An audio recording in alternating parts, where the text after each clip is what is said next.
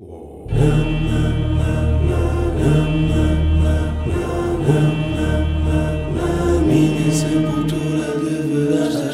minha sepultura deverá estar escrito. O meu nome é Pedro Vieira e venho falar um pouco sobre a morte a pedido do Nelson Nunes. Eh, começo por desobedecer-lhe. Eh, era uma coisa que nós gostaríamos de fazer à morte e que não é possível. Ele pediu-me que gravasse num sítio silencioso para o registro poder ser mais intimista, mas isso não é muito fácil. Quando estou em silêncio à noite em casa, tenho sempre medo de acordar o meu filho pequeno e isso sim pode ser um verdadeiro filme de terror. É muito mais do que a ideia de morte com que nós convivemos sempre. Eu convivo muito com ela, como todos, penso eu, porque sabemos que ela faz parte da nossa vida. Uh, aliás, como, como diria o James Baldwin, se não estou em erro, é o único facto que temos sobre a vida. Tudo o resto são interpretações, suposições a única certeza absoluta é mesmo essa do desaparecimento. Um, e, e, eu acho que há duas razões para, para temer uh, a morte, embora depois dela acontecer já nada tememos, suponho. Uma é o sofrimento antes da morte, isso é uma coisa que eu temo, e outra é o esquecimento. mas em relação ao esquecimento que vai acontecer, que vai acontecer a todos, não há nada que possamos fazer e passando para o lado de lá, uh, isso provavelmente já não vai inquietar-nos muito, ou nada. Uh, não sei bem quando é que percebi que a morte existia, acho que é muito pequeno, por ter percebido que tinha desaparecido o homem que vivia com a minha avó e de eu ter ido à procura dele à igreja onde estava a ser velado. Teria eu dois ou três anos, só percebi que, que não voltaria, não sabia exatamente porquê, e depois não consigo situar uh, quando é que me apercebi desta questão da, da finitude uh, e, e, desta coisa que nos atormenta e que atormenta a humanidade uh, desde sempre e para sempre. Até que o Sol estoure daqui a uns milhões de anos e a vida na Terra desapareça. portanto, o Sol também há de morrer. O universo, não sei. Provavelmente sim. Uh, mas depois quem é que fica a tomar conta das nossas plantas? Também não, não sei quem ficará com essa tarefa. Não gostava que estivesse nada escrito na minha sepultura, pelo facto de não gostar de ter uma sepultura.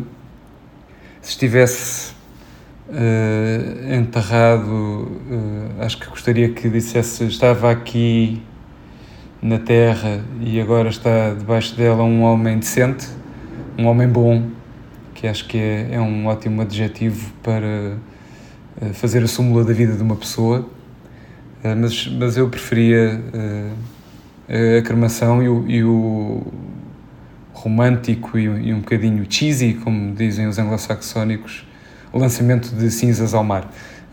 Tenho sempre receio, e a morte dá-nos muita vontade de rir, porque ela nos assusta muito, e, e tenho sempre receio que alguém vá tirar as minhas cinzas ao mar e que aconteça como aos personagens do grande Lebowski, do filme dos irmãos Coen, que levam o seu amigo para ser lançado de uma espécie de falésia e o vento acaba por empurrar-lhes as cinzas para a cara. Uh, acabaria por ter alguma graça também, embora já não estivesse cá uh, para me rir. Uh, não sei se, se, terei direito a um obituário. sei que que algumas pessoas vão lembrar-me durante algum tempo e acho que a acontecer eh, a partir de qualquer momento eh, acho que sairia sempre com a sensação de que tive uma boa vida dentro das circunstâncias que me foram apresentadas acho que tive uma boa vida e uma boa morte seria sem sofrer como já disse há pouco eh, quase como se mergulhasse no sono sem tratamentos intrusivos sem ter a possibilidade de perceber que me ia tornar um peso para os outros. Isso é uma coisa que me atormenta mais até do que a morte, essa vida não vida, esse peso lançado sobre alguém, essa, essa existência já com falhas e que já não é propriamente uma vida plena. Uh, gostava de sair e gostava de sair bem e ao som uh, do Wave of Mutilation dos Pixies. Já tenho feito este pedido a várias pessoas, se estiverem presentes, se tiverem essa possibilidade, eh, que no momento da despedida ponham essa música a tocar. Não gostava de ter um velório, tem a carga que toda a gente conhece. Gostava que, se isso fosse possível, que amigos e amores se juntassem para fazer um, um brinde à, à, minha vida e àquilo que tínhamos partilhado. Uh, e no fundo, no fundo é isto.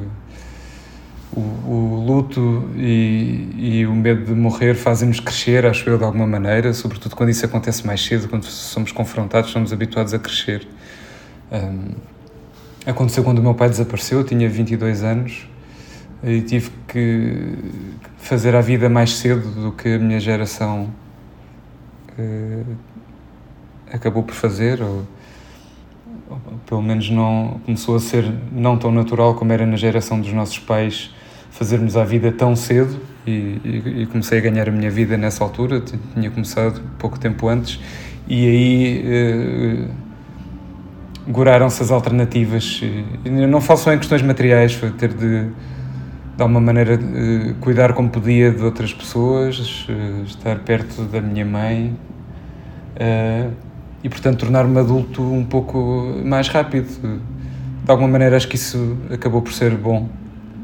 Foi, foi uma lição para nos preparar, ou para me preparar, para o absurdo que aí vinha e que aí vem e que vai estar sempre connosco até, até dizermos adeus. Creio que havia um, um ator galês que gostava de ter tido como mensagem na sepultura: Eu bem vos disse que estava doente, mas a paróquia não deixou que isso acontecesse.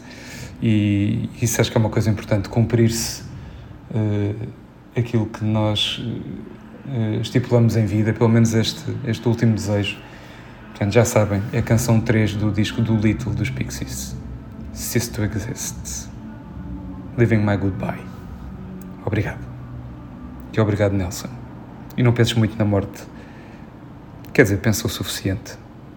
Um abraço. Na minha sepultura deverá estar escrito é uma ideia original de Nelson Nunes, o genérico é da autoria de Pedro Bicas. O podcast sai às quintas-feiras e pode ser ouvido em todas as plataformas. Podem acompanhar-nos também no Instagram, basta procurar por Na Minha Sepultura e brevemente estará no ar mais um episódio. Até lá!